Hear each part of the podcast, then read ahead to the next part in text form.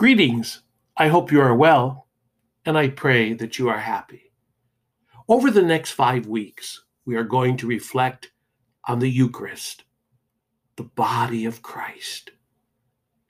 I'm inviting you, my brothers and sisters, to open your hearts to a better understanding of what is important to us as Catholics and to the reality that the Eucharist is the source and summit of our lives.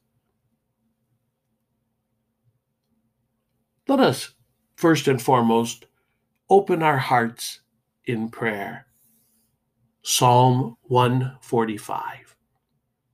The hand of the Lord feeds us, He answers all our needs. Let all your works give you thanks, O Lord, and let your faithful ones bless you. Let them discourse of the glory of your kingdom and speak of your might. The eyes of all look hopefully to you, and you give them their food in due season. You open your hand and satisfy the desire of every living thing. The Lord is just in all his ways and holy in all his works. The Lord is near to all who call upon him, to all who call upon him in truth. The hand of the Lord feeds us he answers all our needs.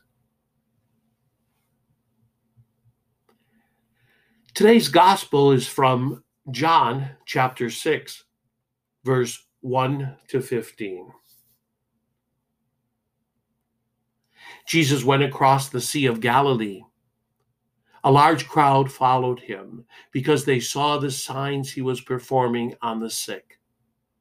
Jesus went up on the mountain and there he sat down with his disciples.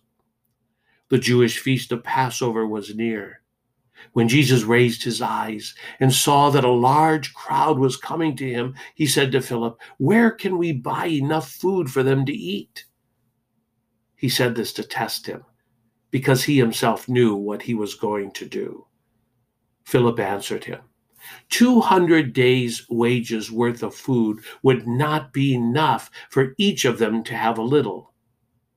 One of his disciples, Andrew, the brother of Simon Peter, said to him, There is a boy here who has five barley loaves and two fish. But what good are these for so many? Jesus said, Have the people recline. Now there was a great deal of grass in that place so the men reclined, about 5,000 in number.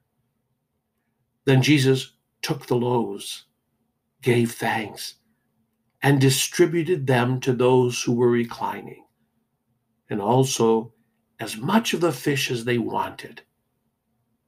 When they had had their fill, he said to his disciples, Gather the fragments left over, so that nothing will be wasted.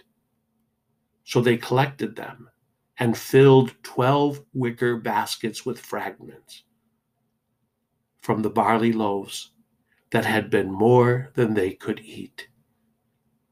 When the people saw the sign he had done, they said, This is truly the prophet, the one who is to come into the world. Since Jesus knew that they were going to come and carry him off to make him king, he withdrew again to the mountain alone.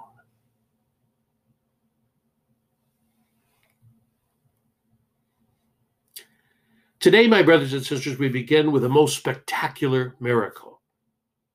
A miracle that changes lives.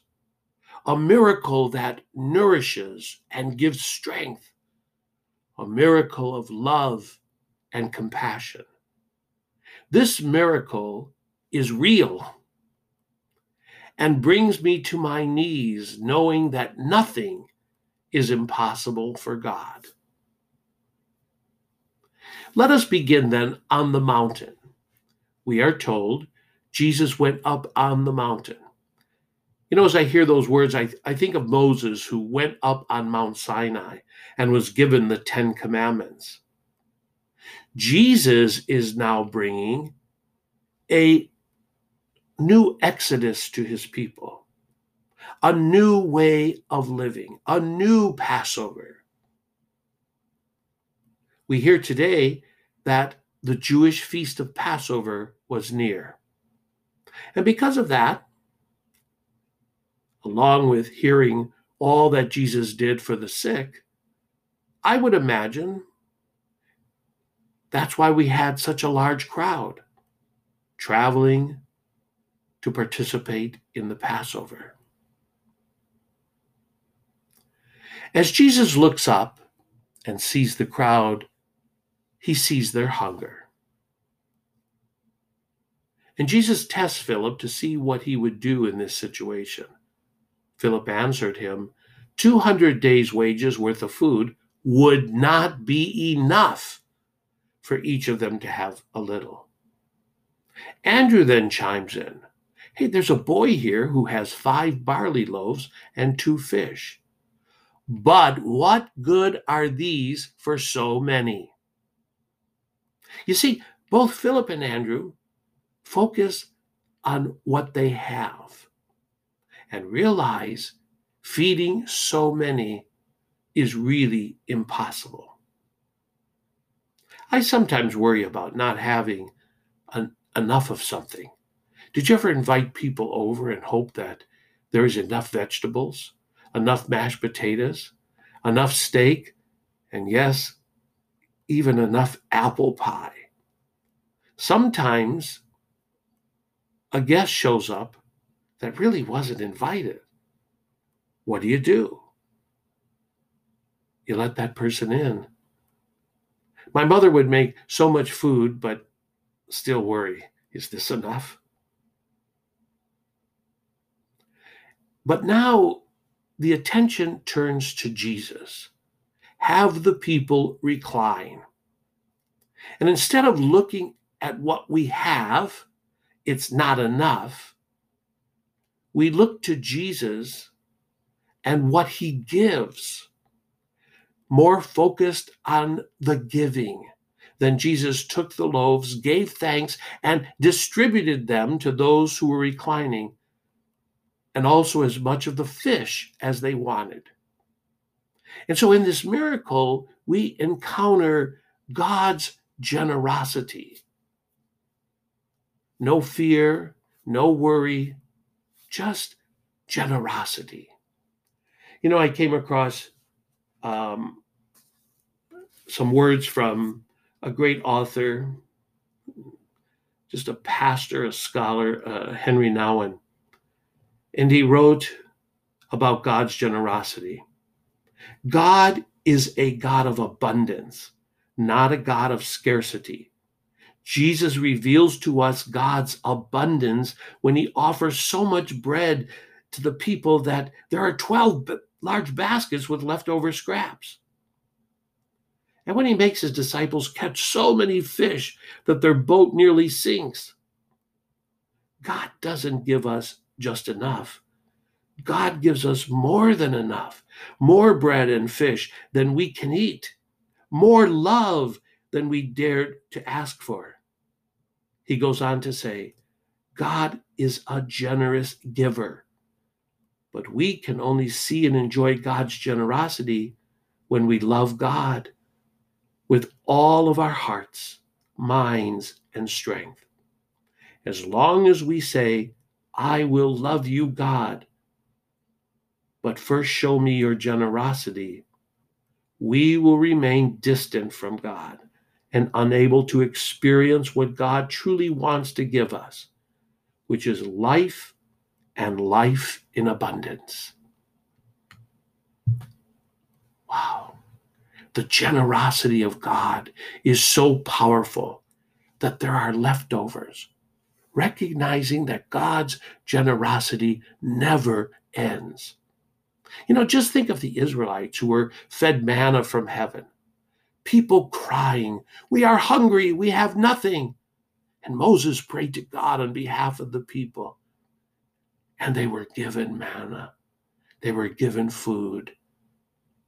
God's generosity happens from the very beginning.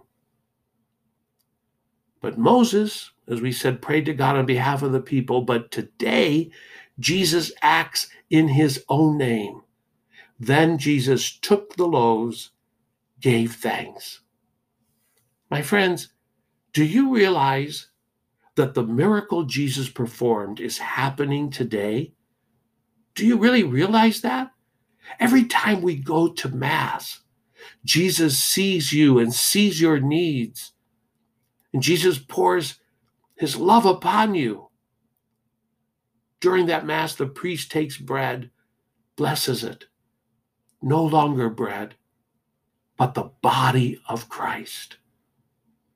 Jesus continues to make sure you are taken care of, that you are well nourished.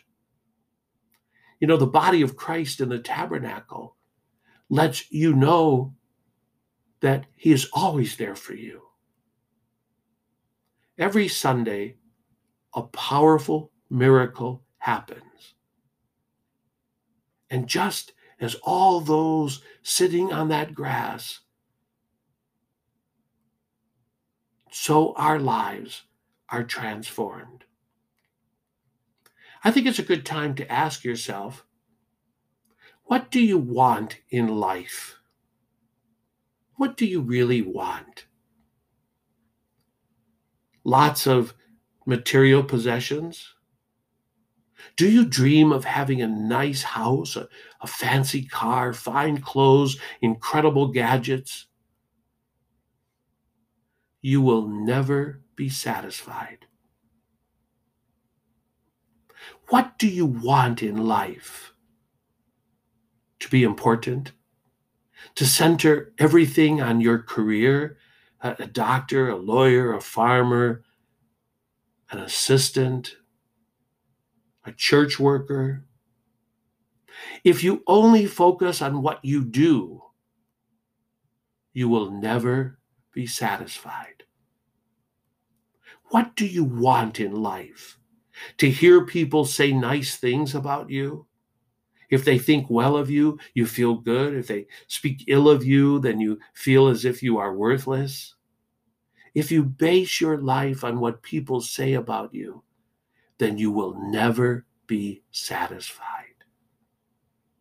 Jesus offers you his grace. He offers you his life. It is very important that you trust the Lord will take care of you. We all need to seek the will of God and not our own will. You know, if Philip and Andrew only trusted in their own reality, people would have never been fed. Jesus alone feeds our needs. There is one more very important part of this gospel for today.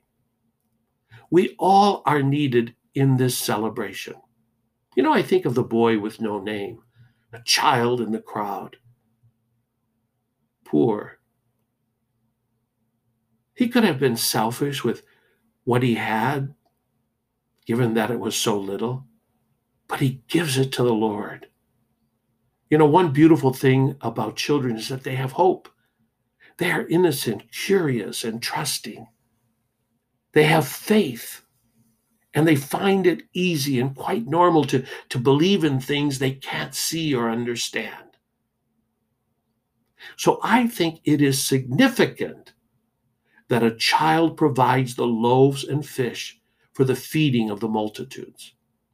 That child gave all that he had you know, this reminds me of the poor widow's contribution, you know, in Mark's Gospel, chapter 12, verse 41 to 44.